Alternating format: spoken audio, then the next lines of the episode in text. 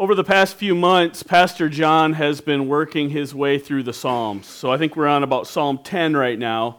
And a few weeks ago, Pastor Richard uh, went and gave us some background information, right? We, we went through 2 Samuel 7. So this is God's covenant with David, God promising David an everlasting kingdom.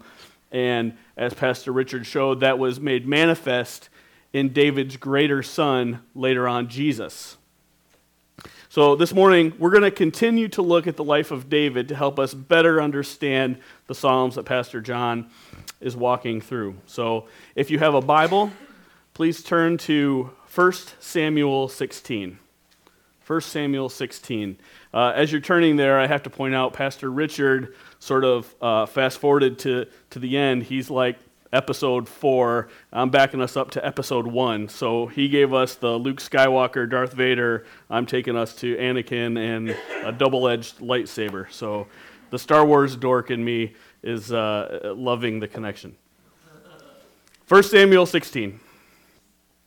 The Lord said to Samuel, How long will you grieve over Saul, since I have rejected him from being king over Israel? Fill your horn with oil and go. I will send you to Jesse the Bethlehemite, for I have provided for myself a king among his sons. And Samuel said, How can I go? If Saul hears it, he will kill me.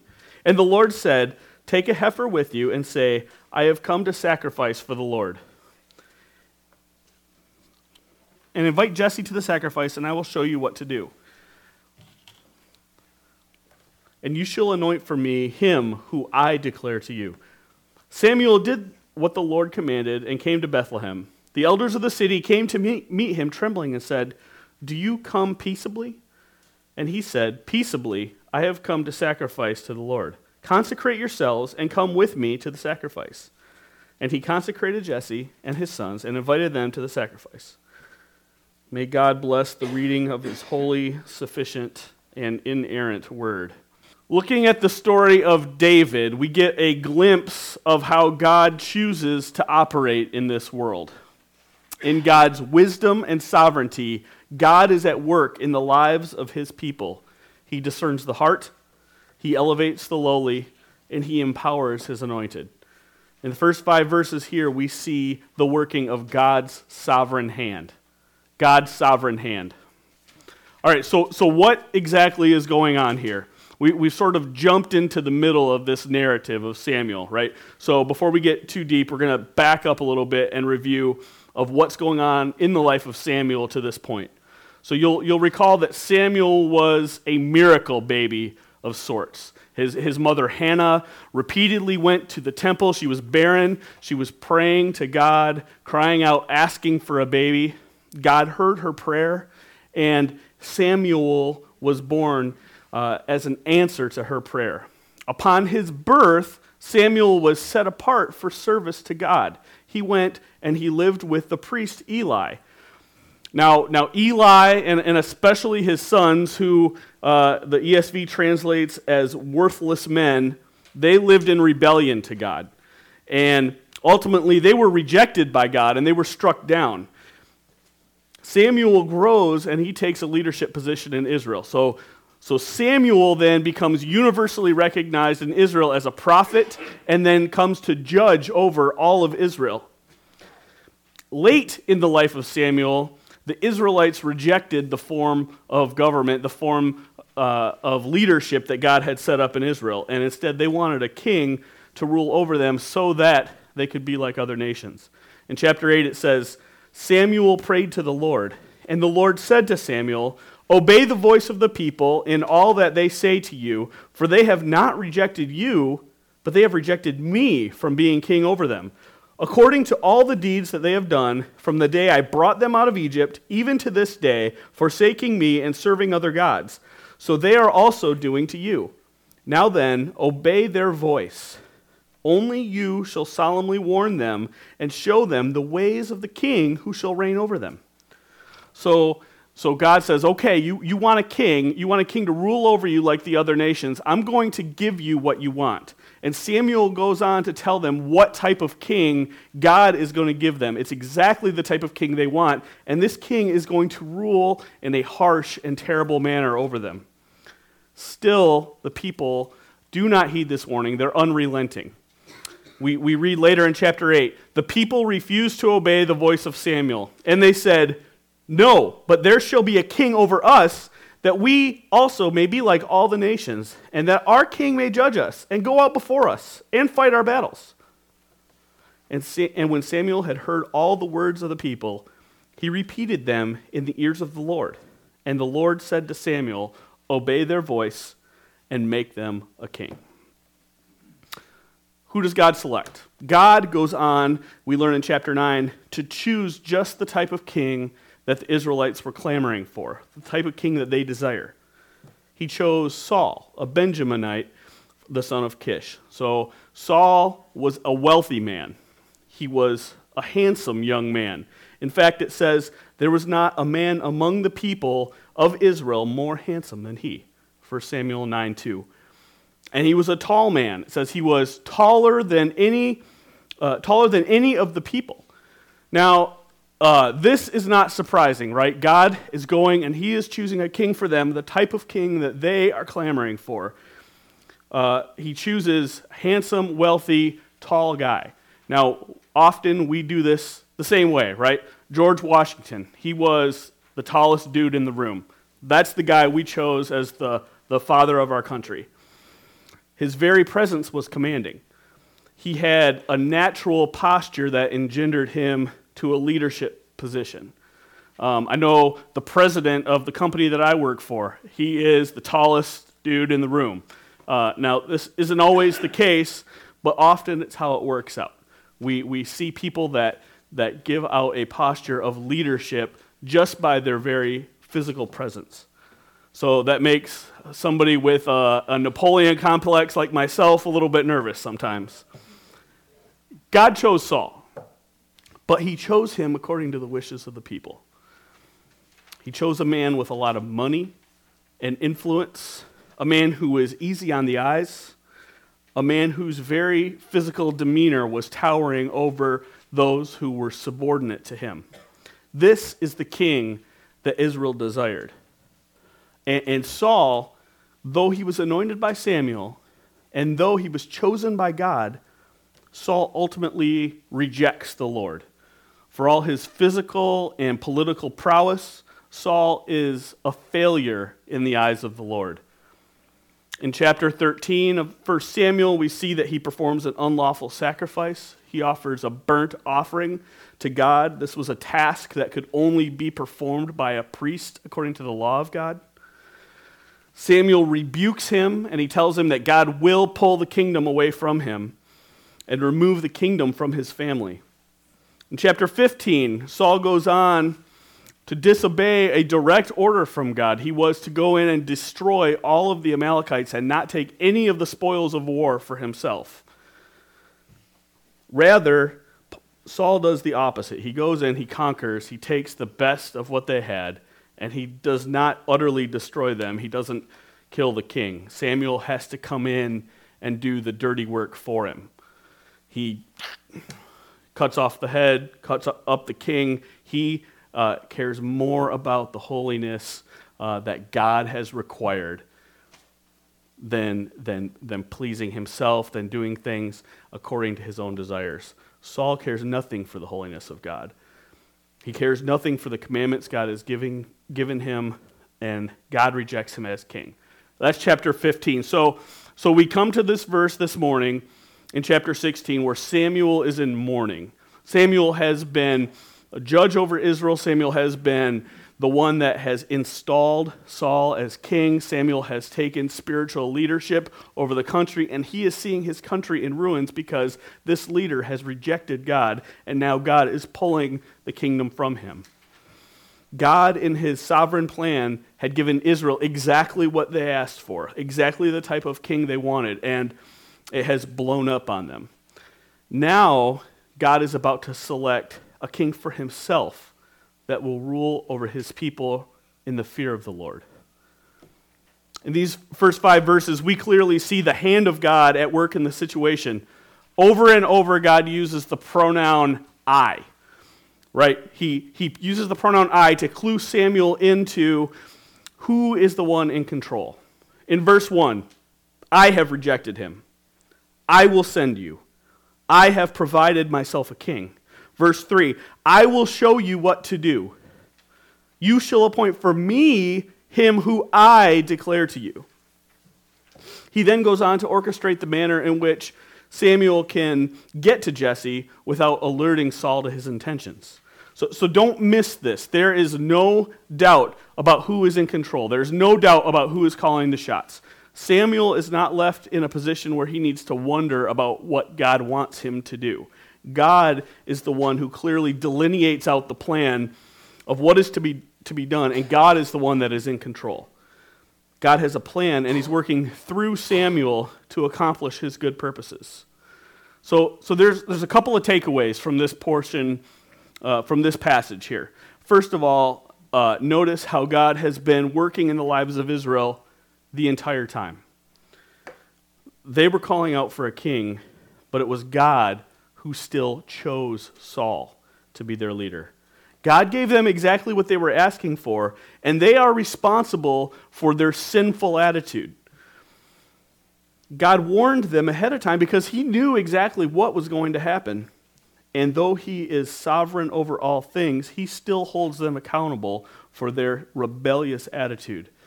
God is not responsible for the sin of Israel or the sinful actions that resulted in Saul. He is not the author of sin but in a great paradox, he is still orchestrating all things.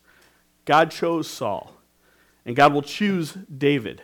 He is at work in the world, and nothing is happening outside of his hand. It's not different today. God is not responsible for sin. We are responsible for our sin. But God is still in control. He is still working his good purposes in all things. we have been working our way through the doctrines of grace in our adult Sunday school time. And there are many hard but decidedly biblical truths that we've been studying. At the center of these truths is this God is sovereignly in control of all things, working his good will to bring glory to himself through his people. It was true in Samuel's day, it is true today. Our good God brings us our greatest joy as he sovereignly works in this world to bring glory to himself. Therefore, we trust our good God. Second thing we should take away God uses his word to accomplish his purposes. How did Samuel know what to do? God told him. How do we know what to do? Same thing, right? God tells us. How do we know what to do in our lives? God has written a book. God gives us His Word. That's why we read it. That's why we study it. That's why we cherish the Bible. God's Word is His expression of His will to us. And like Samuel, we should hear His Word. We should be changed by His Word, and we should obey. We do not need to hear a voice from the sky or a supernatural expression of God saying, This is what you must do. God has already told us. We have His sufficient guide to all matters in life and death, and it's found in the pages of Scripture. God spoke directly to Samuel. He spoke directly to the other prophets. He spoke through the apostles, and they have all recorded it for us in His book. If we want to hear to God, if we want to hear God speak to us today, take up and read. We take up and we read the scriptures. In his wisdom and sovereignty, God is at work in the lives of his people. He discerns the heart, he elevates the lowly, and he empowers his anointed. In these first five verses, we have seen God's sovereign hand at work. In the next two verses, we learn of God's discerning wisdom. God's discerning wisdom. Verse number six. When they came, he looked at Eliab and thought, Surely the Lord's anointed is before him. But the Lord said to Samuel, Do not look on his appearance or on the height of his stature, because I have rejected him. For the Lord sees not as man sees. Man looks on the outward appearance, but the Lord looks on the heart. There, there is a lot of theological truth packed into this short verse. The Lord sees not as man sees. Man looks on the outward appearance, but the Lord looks on the heart. This, uh, this past week, I had the opportunity to travel back um, with uh, one of the human resources managers from our company uh, to Michigan Tech, where I went to college. It was, it was awesome. Uh, we went up there to recruit a few new engineers um, and to work to come work for us on some projects that we have coming up in the near future. And uh, it, it was it was cool for me personally. I love Houghton; it's a great town. Uh, Linda uh, can attest to that as well.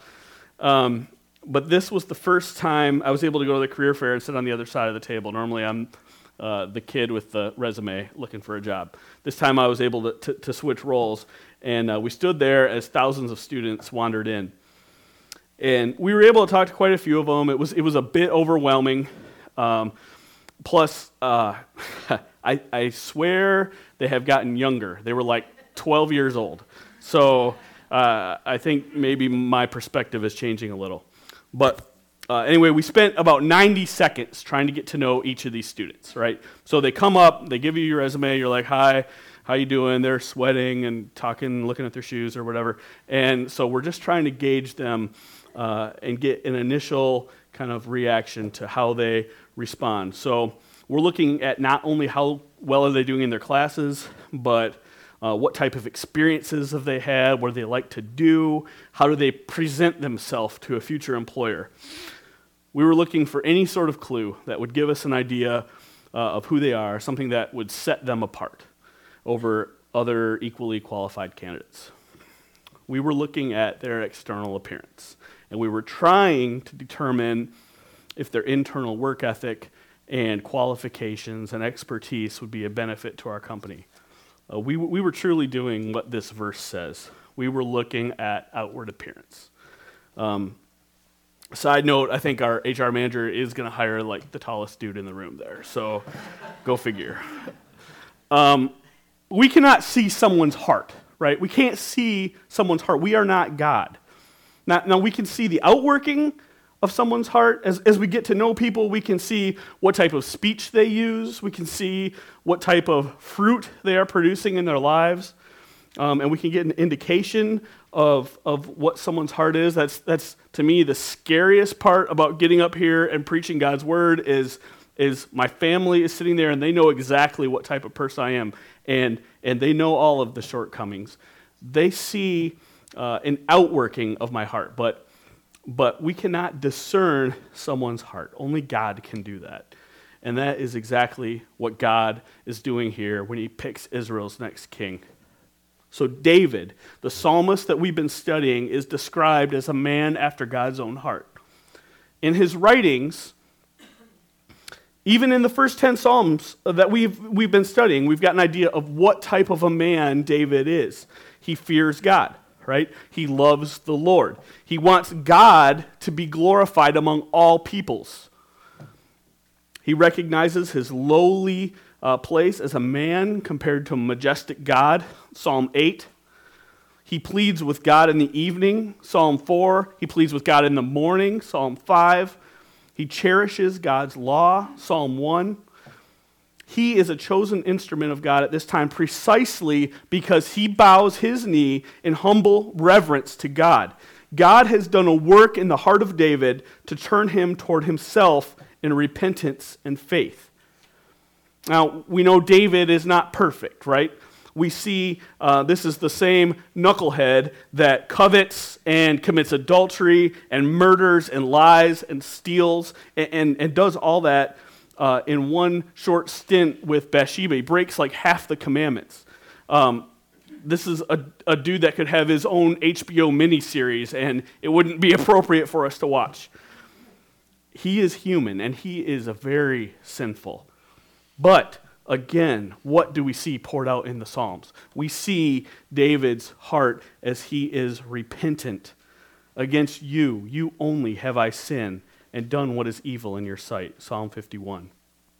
David is repentant. He turns back to God in faith, and he is not rejected by God. He is preserved because he is truly God's child. He trusts in the Lord. He has a heart that follows after God. Man looks at God, or man looks at outward appearance, but God looks at our heart. It's very easy for us sometimes to use this verse pointing at others. We might th- say, think things like, uh, it looks like he's just trying to put on a good show, but God really knows his heart. He'll, he'll get him.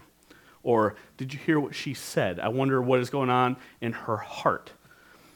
We often try and play God, but this, this verse should cause us to take a nice, long look in the mirror. Um, in, in, fact, I'm, I'm, convinced this verse should cause a lot of fear and trembling. Um, think about what this means. We can, we can put on a good show for our parents, we can put on a good show for our friends, for our boss, for our kids, for our neighbors, for our fellow church members. But none of that means anything if we are not humble before God, if we are not bowing our knee to King Jesus in submission and in faith. Man looks at those outward activities, but God looks at our hearts. We cannot know exactly what's going on in the heart of someone else, but we can know what is going on inside of our own, our own heart. So, so are you submitted to God's kingly rule in your life?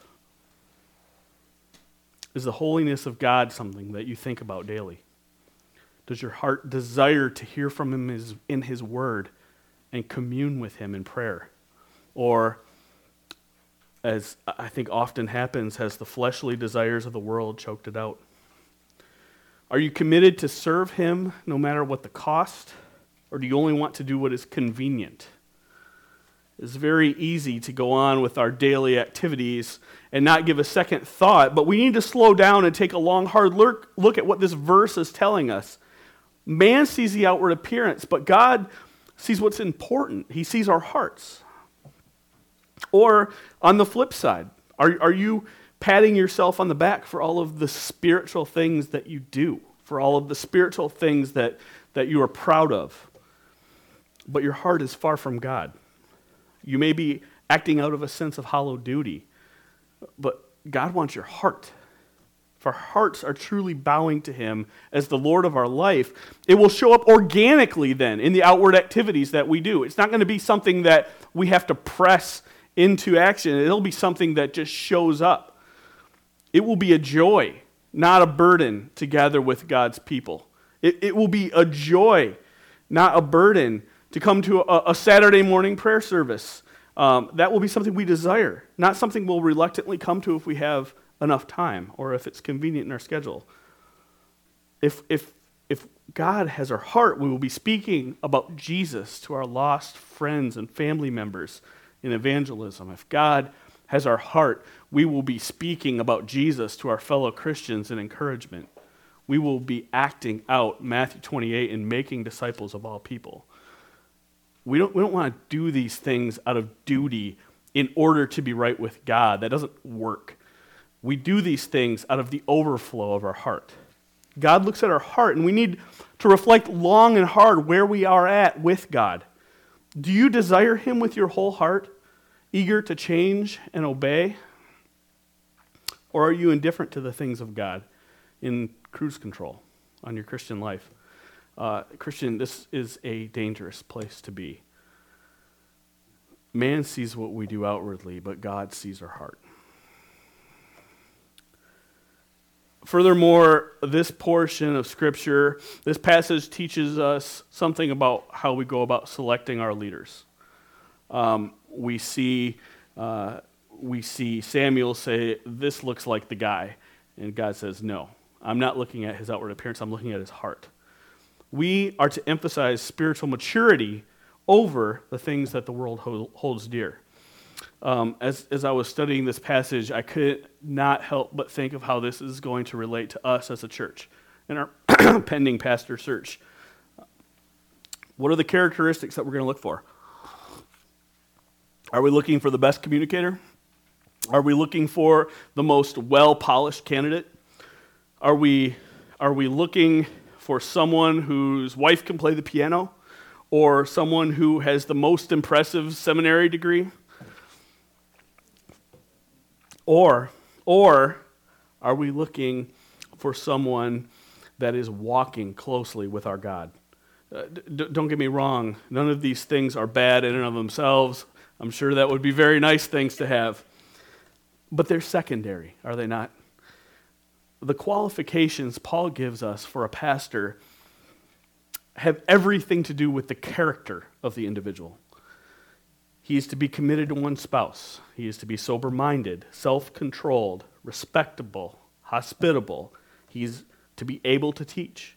Not a drunkard, not violent, not quarrelsome, not a lover of money, and he's to manage his household well. These are character issues, these are heart issues. He needs to be able to preach the word, and he needs to care about his personal holiness, his walk with God. Though we cannot see the heart, these are the types of things that we should be emphasizing when we look for a leader.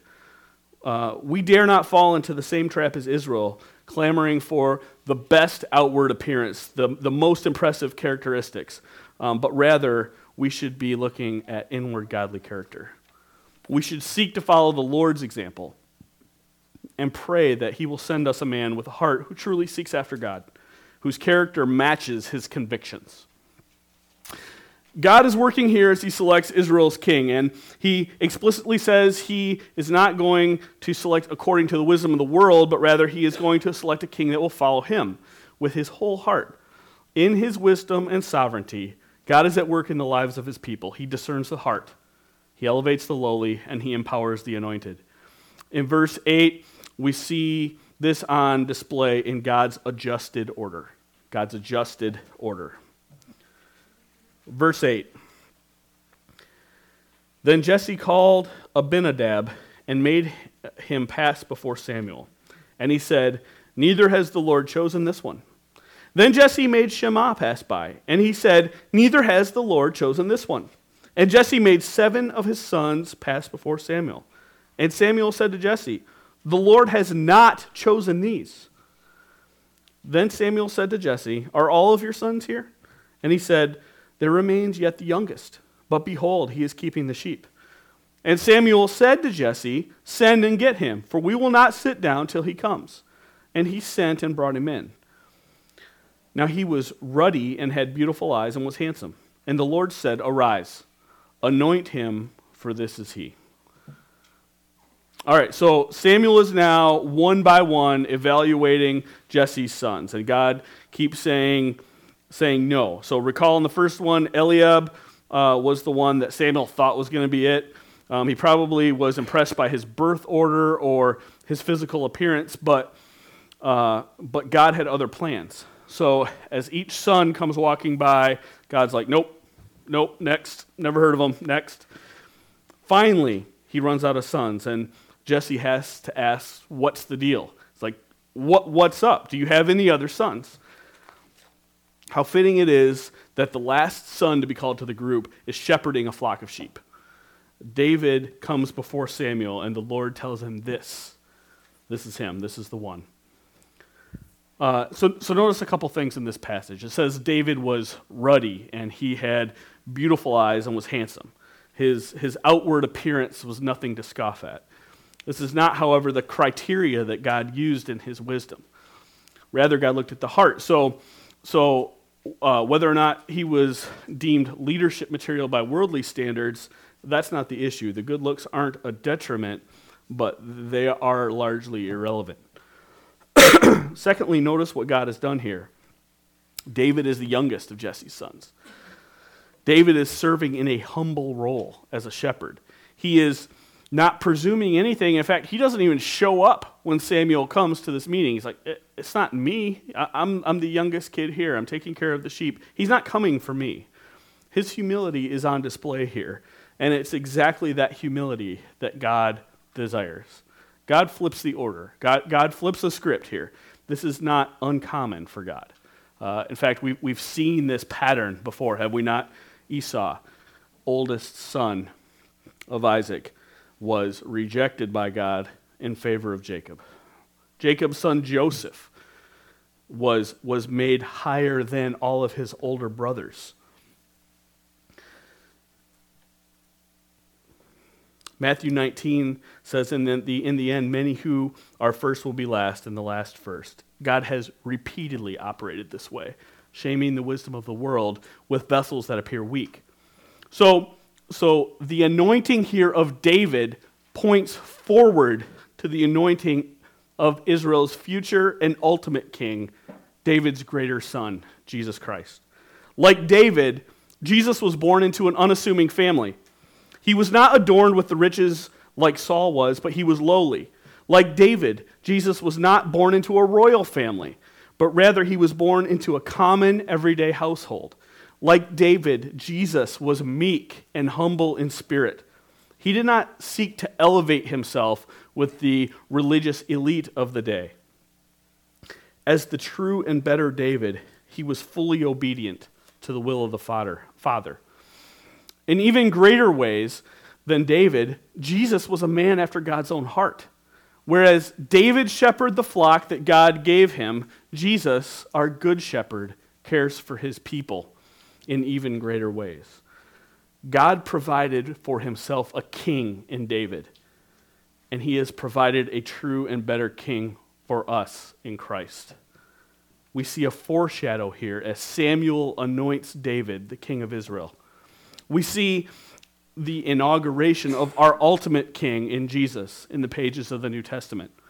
Paul says in Philippians 2 have this mind among yourselves, which is yours in Christ Jesus, who, though he was in the form of God, did not count equality with God a thing to be grasped, but, but emptied himself by taking the form of a servant, being born in the likeness of men.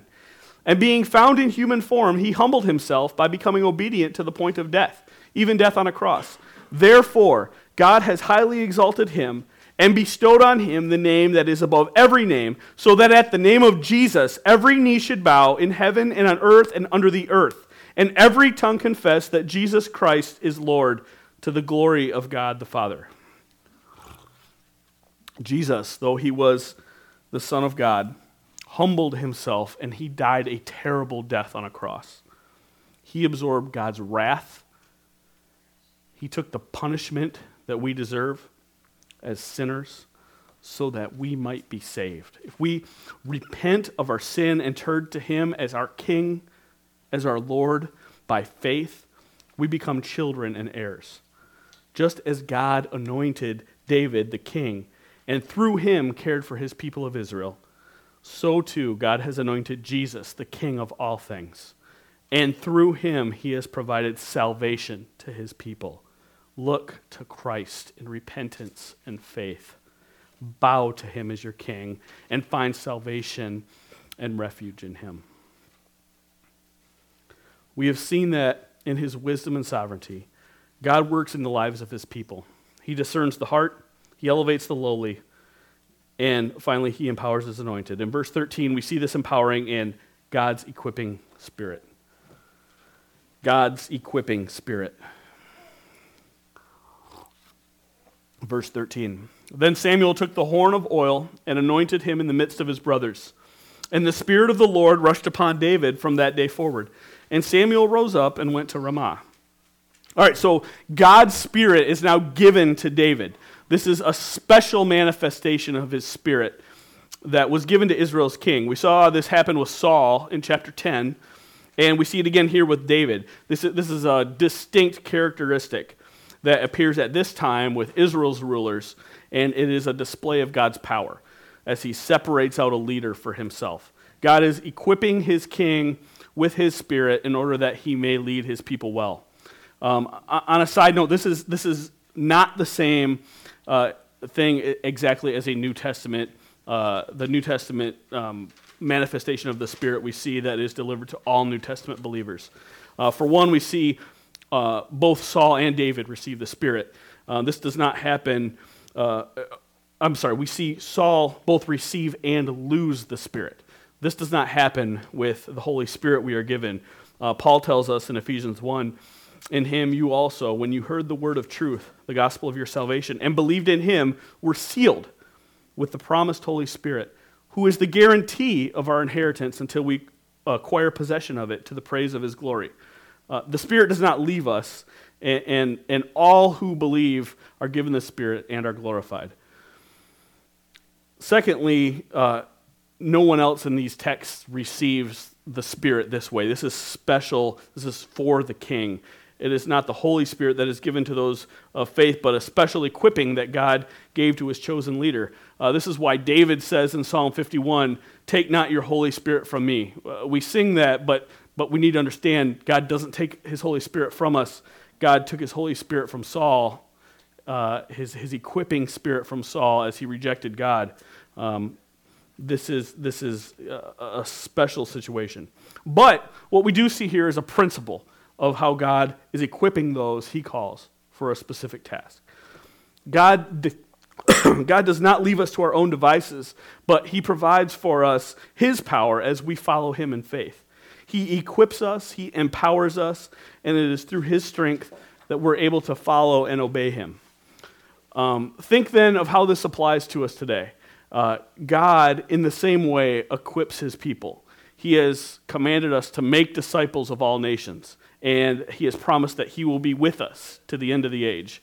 So, so remember what we talked about this summer. Uh, this summer, we went through a, a, long series about every disciple is a disciple maker. We study uh, the word hard, we work our way through the scriptures, but it is God by his Spirit that equips us to engage the lost with the gospel. And it is God, by his Spirit, that equips us to encourage our fellow believers with his word. The same principle is at work here. God equips his people for his work. Uh, last month we looked at 2 Corinthians 1, and we saw there that at times we suffer so that we fully rely on God and his power rather than ourselves. Uh, God himself provides the strength that we cannot muster up ourselves. God is equipping those he calls for service. Uh, God used David in mighty ways. Um, David killed the giant. David led the nation of Israel to unknown prosperity at the time. He was a courageous warrior, he was a fearless leader, a winsome poet, and a man of God. Um, he made grave mistakes. He modeled repentance, and he led God's people according to God's law. And he penned many of the Psalms that we cherish in our scriptures today. Through this life, we can see how God is at work and how we are to respond. In his wisdom and in his sovereignty, God is at work in the lives of his people. He discerns the heart, he elevates the lowly, and he empowers the anointed. Let's pray. Father, we thank you for your word. We thank you for what you have shown us in the life of David. We thank you for your, uh, your sovereign hand over all things. We thank you for uh, showing us in your word that it is our heart that you desire, not our outward actions, but, but truly our heart and its, its posture toward you. Lord, I pray that we see what you have given to us here, that we are changed, that we are uh, affected by your word. Lord, I pray that you would give us a spirit that uh, seeks to, uh, to love and cherish you, not to merely put on a show. Lord, we thank you for your spirit that you have given us. We thank you for equipping us, for promising never to leave us, and for giving us um, uh, all things through Christ. In your name we pray. Amen.